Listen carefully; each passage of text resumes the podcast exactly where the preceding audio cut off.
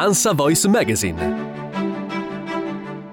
Adesso ormai ci puoi provare. Chiamami tormento, dai, già che ci sei. Tu sei come il vento che porta i violini e le rose. Caramelle, non ne voglio più. Certe volte non ti capisco. Questa sera raccontali un'altra. Niente come una crisi politica scatena, almeno in Italia, la fantasia un po' ripetitiva dei commentatori. Le parole letteralmente si sprecano ed è tutto un fiorire di metafore per lo più ispirate al western, al calcio e all'arte della guerra. A parte l'aggettivo surreale, che è stato per la verità di gran lunga il più usato per definire la crisi politica formalizzata dalle dimissioni del premier Giuseppe Conte, e che sembra evidentemente un'insolita crepa in una realtà invece solida, perché è proprio questo il senso di una parola che è derivata dal francese ma che è arrivata diversi anni dopo la nascita del surrealismo. Ma dico, a parte pressione surreale, è tutto un tripudio di formule ed espressioni come Mezzogiorno di fuoco, i duellanti, lo stallo messicano, straordinaria creazione coreografica del maestro Sergio Leone, poi ripresa da uno dei suoi discepoli più fedeli, Tarantino, e poi fratelli coltelli, tempi supplementari, aspiranti premier che si scaldano a bordo campo, mossa del cavallo, truppe in marcia, scerpa della politica. E naturalmente tensioni, ostacoli, appelli, paletti, scatti, salti di qualità. Bentornati alla parola della settimana, sono Massimo Sebastiani, caporedattore centrale dell'ANSA e responsabile di ANSA.it e la parola che abbiamo scelto stavolta in realtà non è nessuna di quelle citate fino adesso e tra poco spiegheremo il perché, la parola ascolto. Parole, parole, parole, eh, come recitava appunto più che cantare la grande Mina nel brano che abbiamo ascoltato all'inizio, era una canzone geniale scritta da Leo Chiosso e Giancarlo Del Re, autori del programma TV Teatro 10 all'inizio degli anni 70, eh, di cui appunto Parole, parole, parole era la sigla, e in cui Mina irrideva le bonarie fanfaronate del Latin lover dell'epoca, ovvero Alberto Lupo. Le rose e i violini, questa sera raccontali un'altra, diceva Mina. Come dire, non mi incanti con le tue parole vuote, parole a cui è evidentemente il sospetto di Mina non seguono o non corrispondono gesti conseguenti.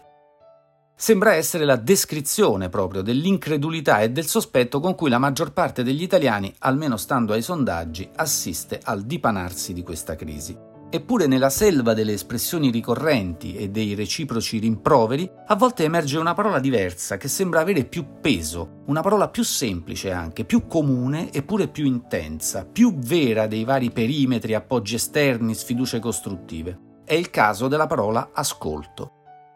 Mi aspettavo da parte di Conte maggiore ascolto, ha detto l'ex ministra dell'Agricoltura Teresa Bellanova, sottolineando che negli anni della sua esperienza sindacale ha imparato che nei momenti più duri dello scontro, proprio in quei momenti bisogna sapere ascoltare.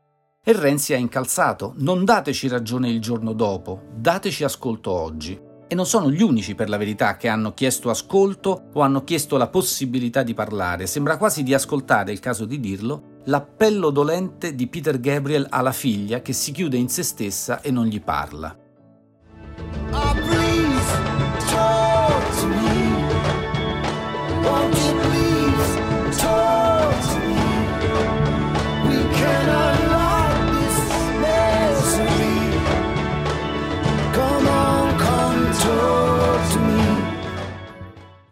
Negli ultimi anni, d'altra parte, guidato dalla psicanalisi, ma non solo, L'ascolto è stato fortemente rivalutato, soprattutto in contrapposizione ad una vita che si presume frenetica, distratta, superficiale.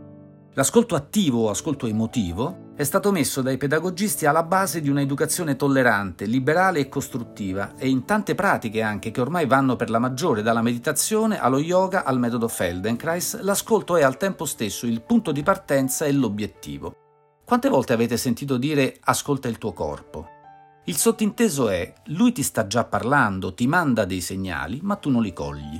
Sembra quasi di sentire la bella nova. E Sofia Goggia, che sta incantando con le sue prestazioni in Coppa del Mondo di sci, soprattutto nella discesa libera, ha spiegato semplicemente così: vinco perché mi ascolto. L'ascolto attivo fa miracoli letteralmente. Il genio della lampada è colui che esaudisce i desideri ascoltandoli. E infatti esaudire è una parola che deriva da ex e audere, cioè ascoltare. Sembra voler dire che per soddisfare qualcuno non serve una magia, basta ascoltare. Tutta la psicanalisi, ma anche tutti i più forti rapporti di amicizia e di amore si basano su questo in fondo. E questa parola deriva da auris, orecchio, e in latino era auscultare, cioè porgere attentamente l'orecchio. Dell'americana Kate Murphy, divulgatrice e collaboratrice del New York Times, è da poco uscito un libro dal titolo inequivoco, L'arte di saper ascoltare, sottotitolo Che cosa ti perdi se non ascolti e perché questo è importante. Una lettura da consigliare ai protagonisti della crisi, anche se, come ha ammonito Paola Binetti, indicata all'inizio tra i possibili volenterosi, responsabili o costruttori, si ascoltano un mucchio di ragionamenti contorti, ipotesi surreali, castelli retorici. Quando la musica poi racconta l'ascolto, in genere lo connette al cuore più che alla ragione, da Laura Pausini a Beyoncé, ma c'è anche chi ha scritto e cantato versi che se si chiudono gli occhi e si decontestualizzano un po', potrebbero perfino far pensare a questi interminabili giorni di crisi. In fretta vanno via delle giornate senza fine, silenzi, che familiarità.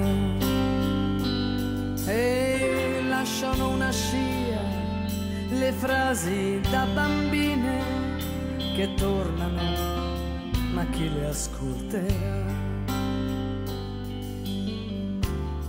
E dalle macchine per noi. Complimenti del playboy ma non li sentiamo più. Se c'è chi non ce li fa più cambia il vento ma noi no. E se ci trasformiamo un po' è per la voglia di piacere a chi c'è già o potrà arrivare a stare con noi